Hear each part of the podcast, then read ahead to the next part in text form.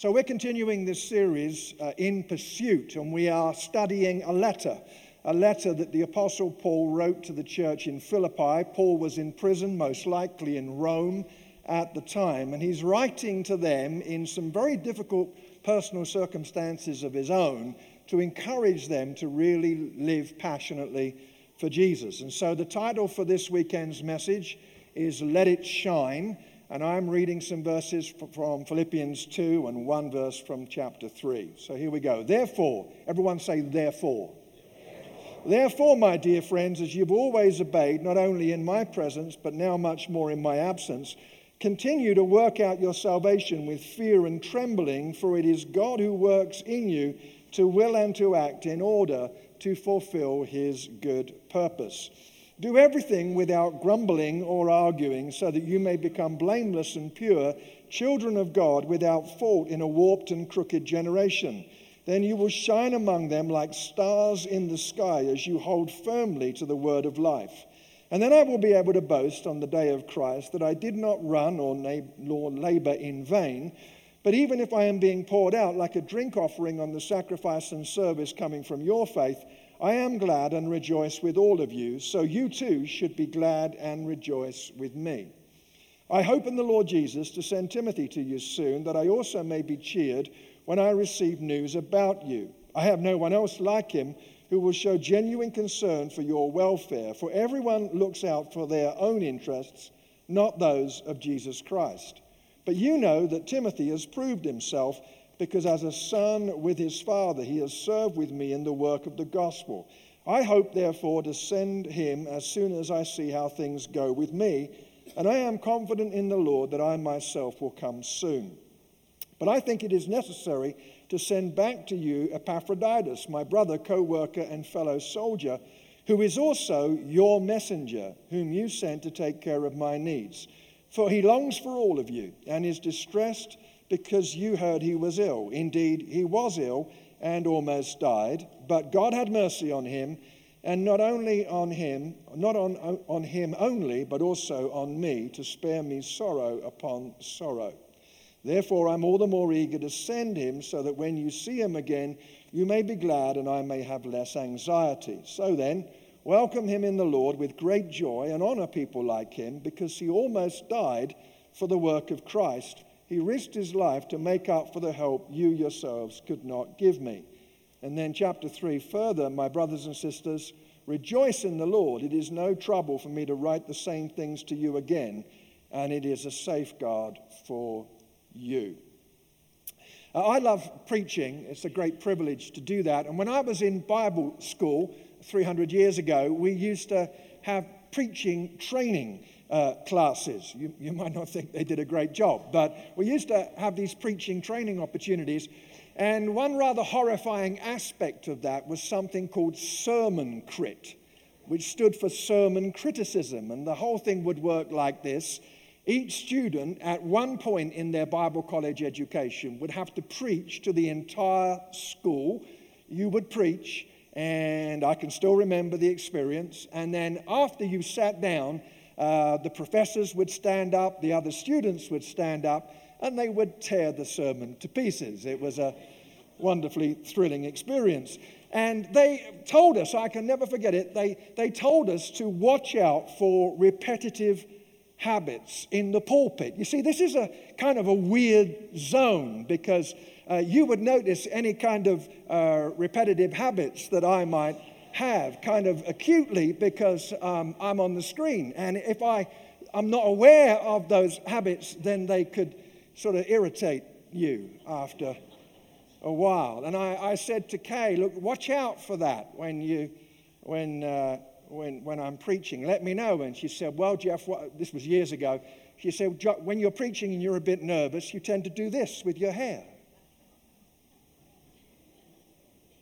That's why I don't have much left. I like, I, I wiped it away. Uh, and then I had this other habit I developed because I would be preaching with a Bible in this hand and, and, and a microphone in this hand, and then my glasses would slip down my nose. So now I've got a dilemma. What do I do? So I'd be preaching away, and suddenly I'd go, And people would jump in shock. And some folks thought I was having a Holy Ghost manifestation. So they'd be shouting, More, Lord, you know. And I was just adjusting my glasses. Repetitive habits and repetitive words that you use over and over again. I heard one preacher, and uh, at the end of every sentence, he would go, Yeah. God loves you, yeah. And he loves the world, yeah. And he wants us to share that message with the world, yeah. We need to get out there and share it, yeah. After 20 minutes of that, I wanted to say, I'm going to hurt you, yeah.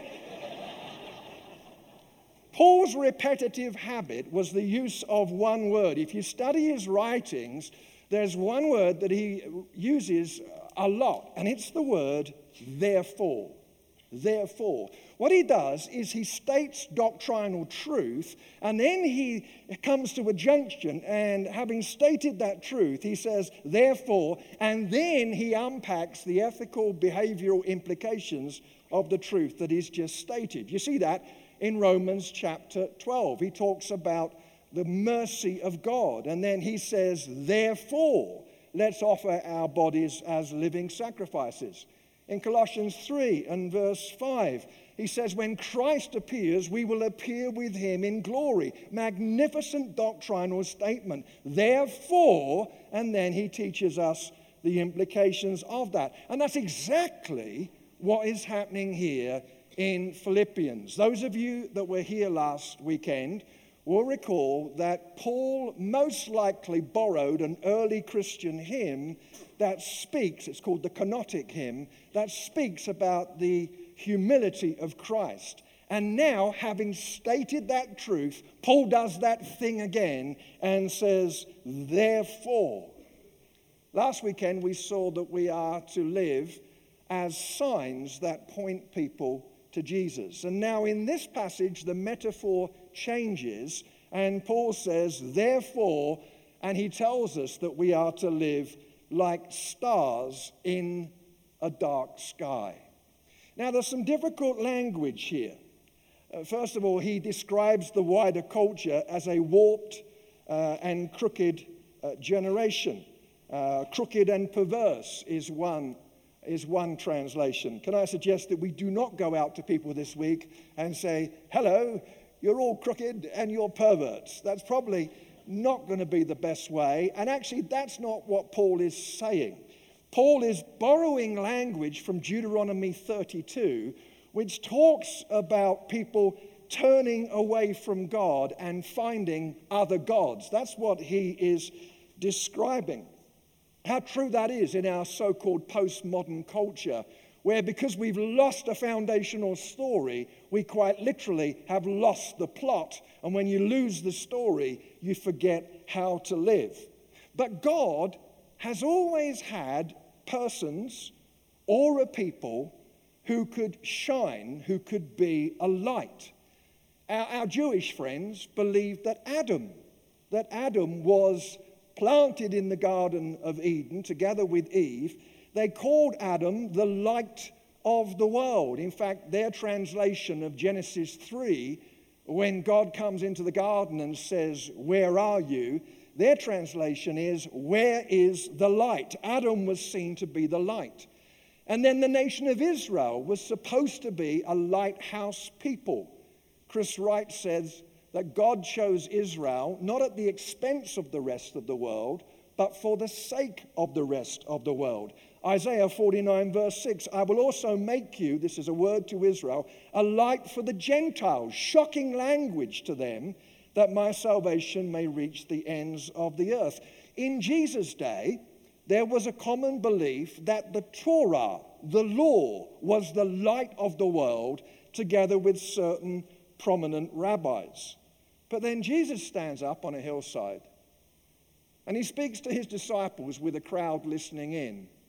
And he makes the stunning statement You are the light of the world, you are the salt of the earth. And I love the way scripture is so consistent.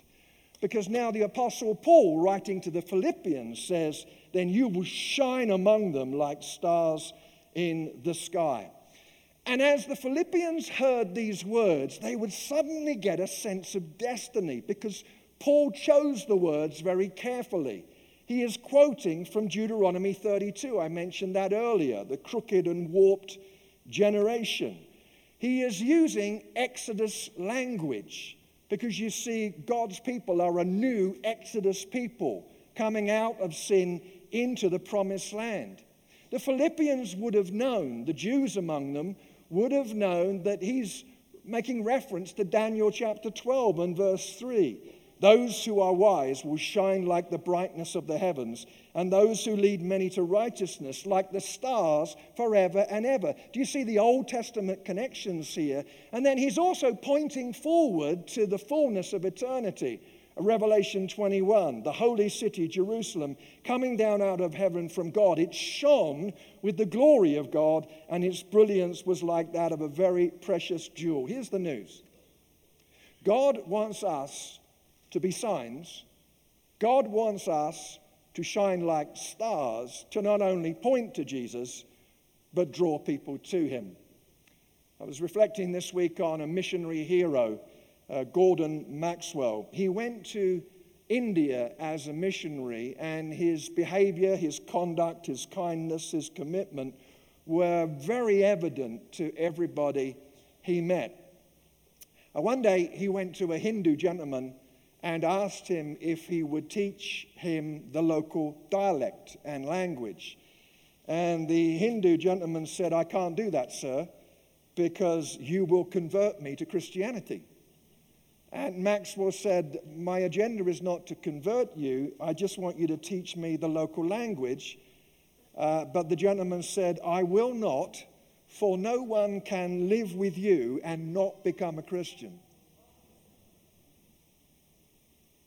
And when I read these words and just chatting in between services with a missionary from Brazil, recognizing a couple of things. First of all, we need to discover more of the stories of great missionary heroes, some of them who, who knew that they were never going to come back from the field, such was their determination. But what a, what a challenging life.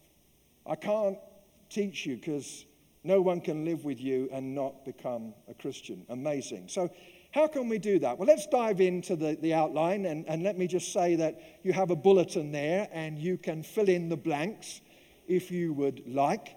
And if you don't want to fill in the blanks, could I just ask you to help me by pretending that you're filling in the blanks? Because and, and then every now and again, just go, just nod like this. Just go, wow. Awesome. And he dances too. Just, just kidding. Number one. Number one, how can we live like stars? Well, first of all, let's partner with God, working out our salvation. Partner with God, working out our salvation. A difficult verse here. Continue to work out your salvation with fear and trembling, for it is God who works in you to will and to act in order to fulfill his good purpose. A superficial reading of that would suggest that we are saved by works which is totally contradictory to everything else that Paul says about our salvation. How many know that we are not saved by our good works, but by the grace of God? Salvation begins and ends with Jesus. That is not what the Apostle Paul is saying. He is talking about us working out the implications of our salvation in our behavior, in our lives. And he's painting a picture of a partnership of us working out our salvation, verse 12, as God works in us, verse 13. And this power within, have you ever experienced that power? I certainly have. That power within, that power that doesn't come from us, and it's God working in us and not just merely with us. It's this inner impulsion. Have you experienced that when temptation has come? And suddenly you've been surprised because there was this impulsion within you that was more than just aspiration. Like this power rose within you to say, No, I'm not going to do that. Sometimes we focus on the negative aspects of being human. And we forget that there is this truth that God is at work in us, but that may require us to to wrestle, to, to struggle, to obey in what the late great Eugene Peterson described as long obedience in the same direction. When I was growing up in the East End of London, we had uh, some family members who lived across the street from us. Um, my auntie Hetty and my uncle John. And I can remember going to their home on Saturdays. Hetty loved to watch the wrestling. You know, like WWF, like that kind of stuff. No one gets hurt, but they all pretend they do. And my Auntie Hetty, a, how do I describe her? A significant lady, uh, married to my Uncle John, a small man, therefore mildly terrified. And they would sit on the love seat with a couple of gigantic cups of tea, not iced tea, hot tea, iced tea is demonic. They would sit there, and, um, and, and initially she would be quite demure, like a British lady. But as she got into the wrestling, she'd start to yell and shout, Go on, get get him! And she really got into it. After a while, Uncle John would find himself in a half Nelson. It was really. Wrestling is tough. I want to ask this question. I'm asking it of me as well as you. Where, where have we wrestled because of our faith? Where have we struggled? Where have we abandoned the t shirt that says, that says, just do it? There was a phrase that went around, it was very popular some years ago let go and let God. That is not what the Apostle Paul is saying.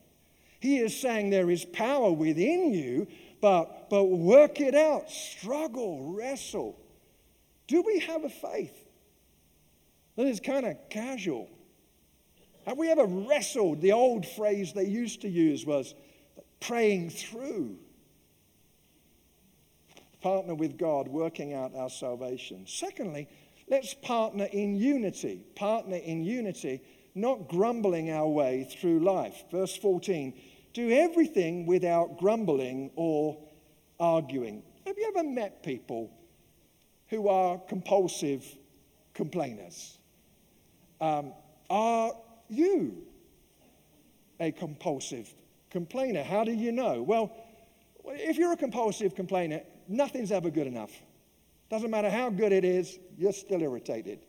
We have a really, you know, like we could have a really good service here at Timberline and we raise 25 people from the dead. That'd be cool.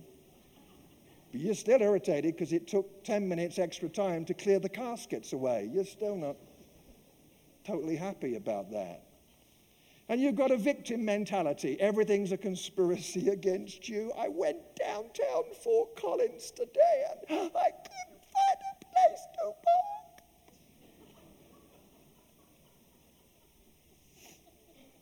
You derive pleasure from complaining so much so that you are actually disappointed if there is nothing to complain about. You find power in it. You relish conflict. You love an argument. You are always right, at least in your own eyes. This is a way of drawing attention to yourself. And the volume and strength of your complaint usually exceeds the level of the problem. If you want to observe this in action, Go to Denver Airport. I do not like airports. They are emotional black holes filled with people who are only there because they want to be somewhere else. True? Yes. This explains why the complaining level goes up. And Fred, who is booked into row 24, discovers from the gate agent he's in row 25 and he pebble dashes the gate agent with spit. Shouts, screams, pounds the counter, and then thinks that this is going to help his cause. And Paul says, don't be walking through life always grumbling and complaining. And he, he really wants them united. If you go over to Ephesians, where he talks more about unity, he actually uses a very strong word. Effectively, he says, I'm begging you. I'm begging you to be united, maintain your unity, make every effort. And the language that he uses is the language to describe a God who is uh, guarding a treasury. Guard your unity as something that is, is priceless. Uh, I, I, mentioned last weekend that Kay and I um, are applying for American citizenship. And um, the Queen has been in touch she watches online, you know, and she's, she's kind of irritated. But I said, hey, honey, sort out your own family, you know. Just kidding. Just kidding. Look at you. You're Americans and you're saying, don't you mess with that queen. What are you thinking? So I decided because I'm going to be an American citizen, I need to sort out this football thing.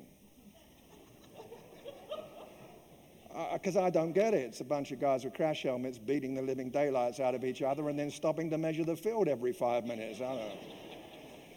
So I got football for dummies, but that, so that doesn't work. So now I've ordered football for really stupid people. That's in the mail. Um, but I, I know this if I was a defender for the Broncos, what a possibility that is. and someone the size of a refrigerator, I understand there's a football player called the refrigerator. Is that true? Some, see, I'm enhancing my knowledge. Uh, someone like huge like that was charging towards me. Can I suggest that I would need to adopt an aggressive stance? It would be no good me saying, listen, person who looks like a refrigerator, stop right there, otherwise there is a possibility I might jolly well hurt you. No, I would need to be aggressive about it. And that's what Paul is saying. Be aggressive about guarding your unity. It's, it's stuff like, yeah, we've got opinions and perspectives, but like, you know, don't gossip. That's practical. I mean, I'm looking at you. You're the 10 o'clock clap crowd, you know. I know none of, none of you gossip. You share. But the Apostle Paul is reminding the Philippians that part of shining like stars is the maintenance of their unity. Uh, years ago, when we were living in Oregon, a friend of mine took me duck hunting once. And uh, we went out there, and in the first service this morning, I said we sat in a duck hide. And I was corrected on that. It's a blind. I understand. Is that right? See how much I'm learning? And, uh, and you, you, uh, you imitate a duck with a duck call. And then Donald shows up. the duck, that is, just in case you were confused. And uh, Boy, I'm really going for it today, aren't I? Woo!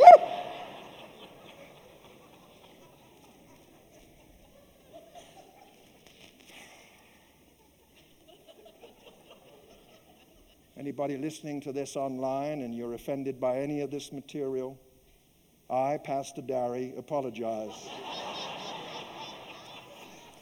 My friend, and, and so they fix their wings and then you, then you shoot it, right?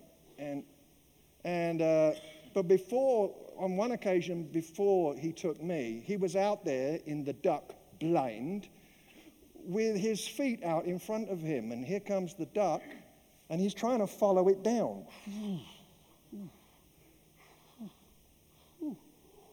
Poof! Blew three of his toes right off.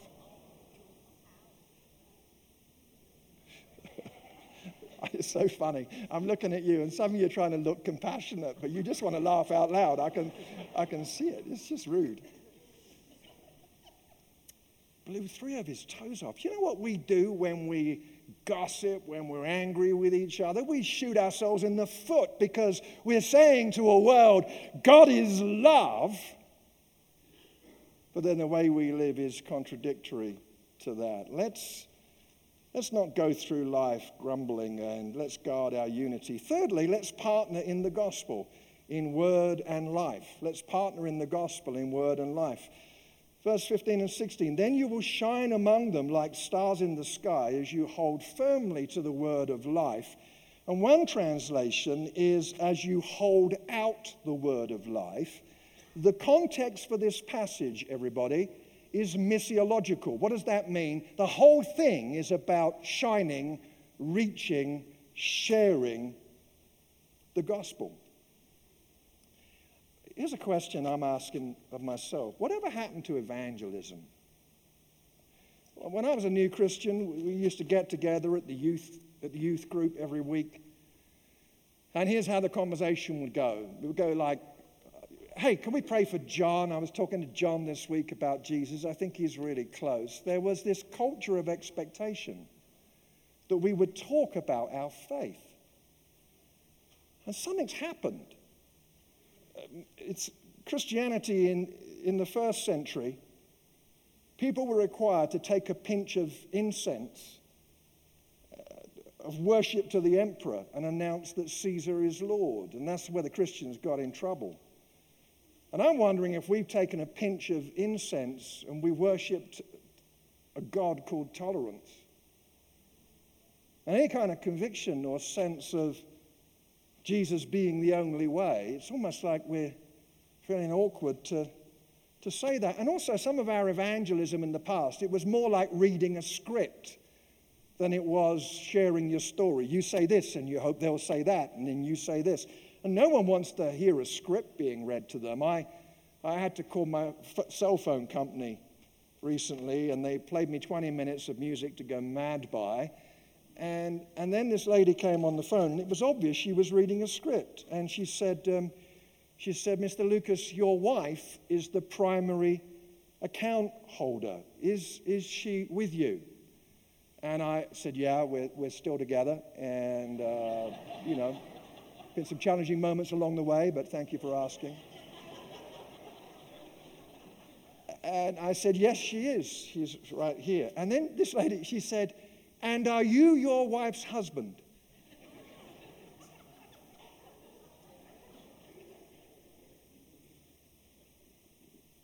yeah.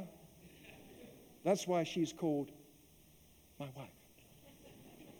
But what was happening here? She was reading a script. And I think sometimes we did that in the past. And I'm asking God to help me get my voice back. I struggle with this. I used to pray that when I got on an airplane that I'd sit next to someone that I could share Jesus with. You know, I'm going to just be honest with you. Now I pray that there won't be anybody sat next to me. I'm not proud of that.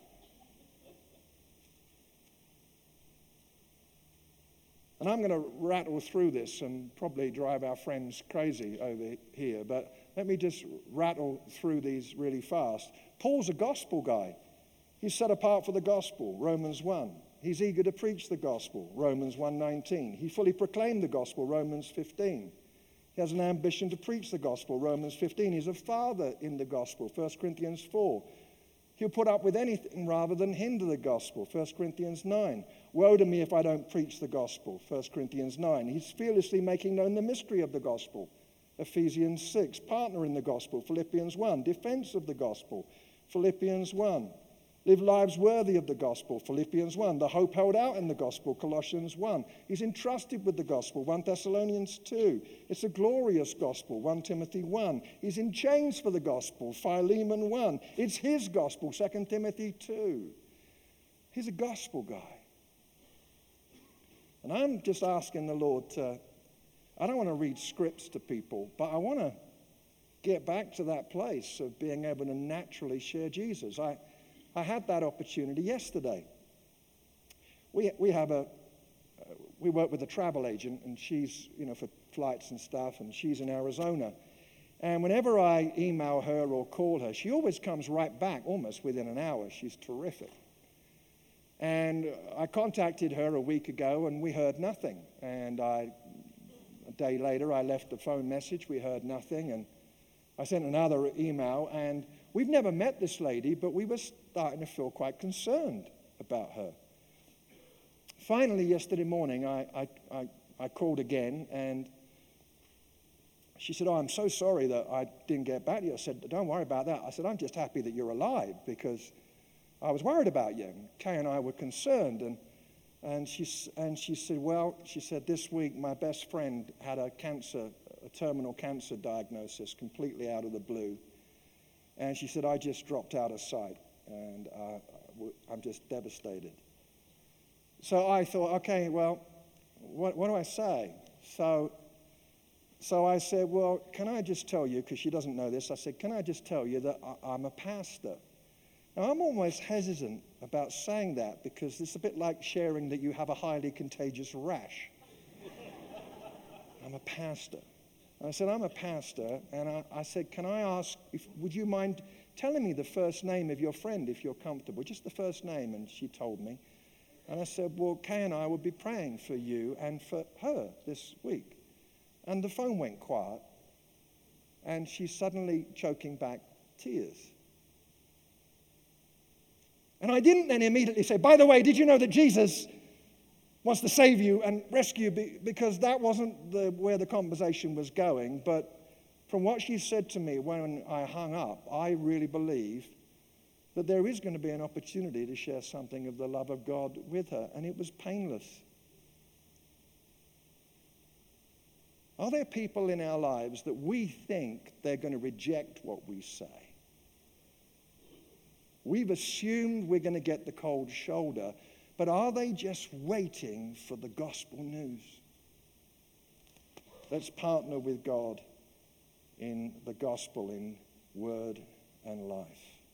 Well, the last thing is this, and that is let's partner in growth, shaping and being shaped. Partner in growth, shaping and being shaped. But you know, Paul refers here to two, two of his mentorees. You know that Timothy has proved himself because as a son with his father, he has served with me in the work of the gospel. And then he says, But I think it necessary to send back to you Epaphroditus, my brother, co worker, and fellow soldier. Paul is pouring his life, has been pouring his life into these two guys. Here's a question Are we investing in anybody? And are we being invested in by anybody. And let's think more broadly. What are our relationships like? Are our relationships, our friendships, are they exhortative where we spur one another on in Jesus? Or are they permissive? What, what do I mean by that? I've been in situations with a group of Christians and we're chatting away, and then suddenly someone cusses a mild cuss word. And here's what I notice happens 10 minutes later, someone else who never cusses suddenly cusses because they've been given permission by the group. It's a permissive relationship.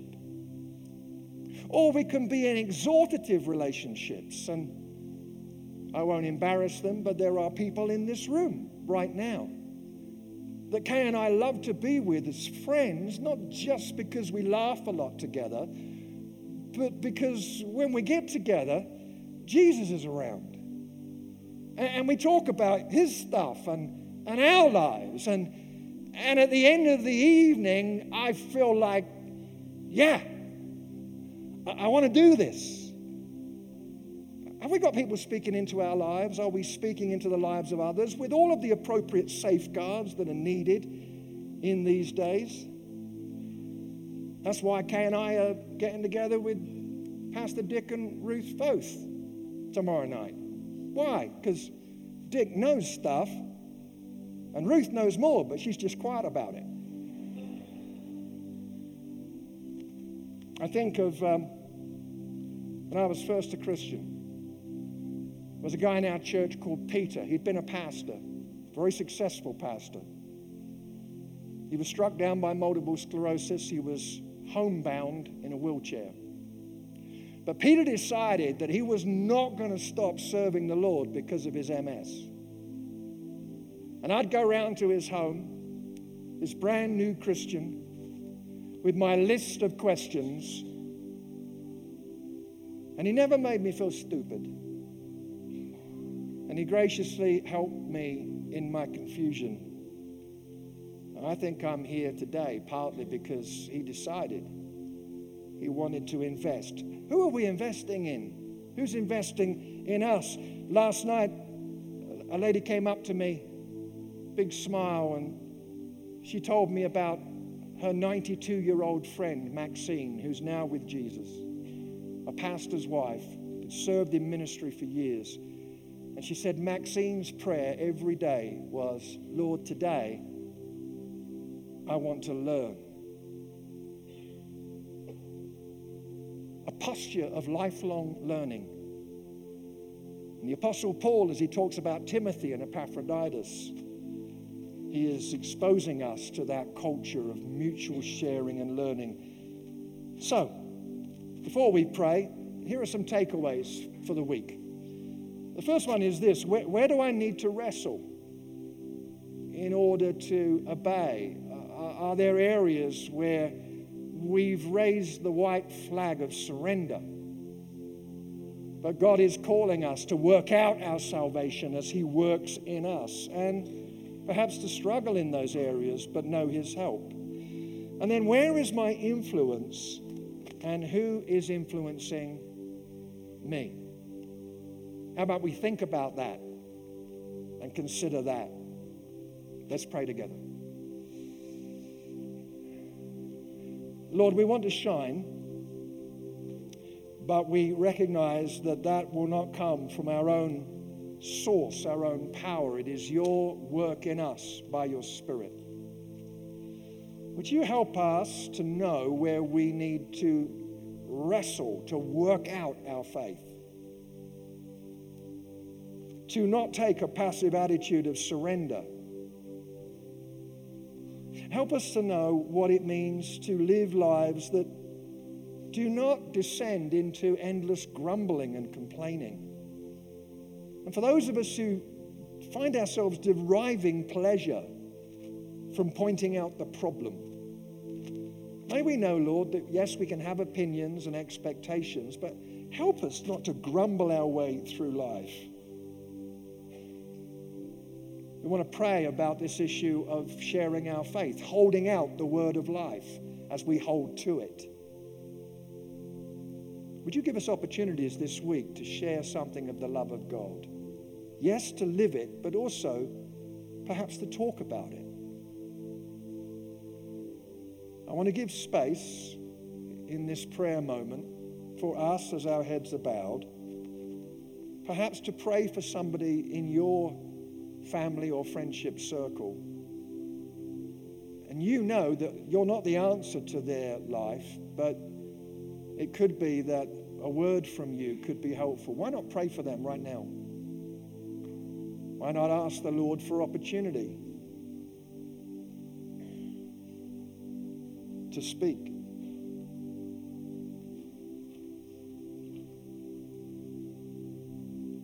And then, Father, as we think about what it means to be lifelong learners, to posture ourselves in that attitude, help us to know how we can invest and be invested in. We pray for our friendships with other believers, that they will be healthy, exhortative, encouraging, provocative.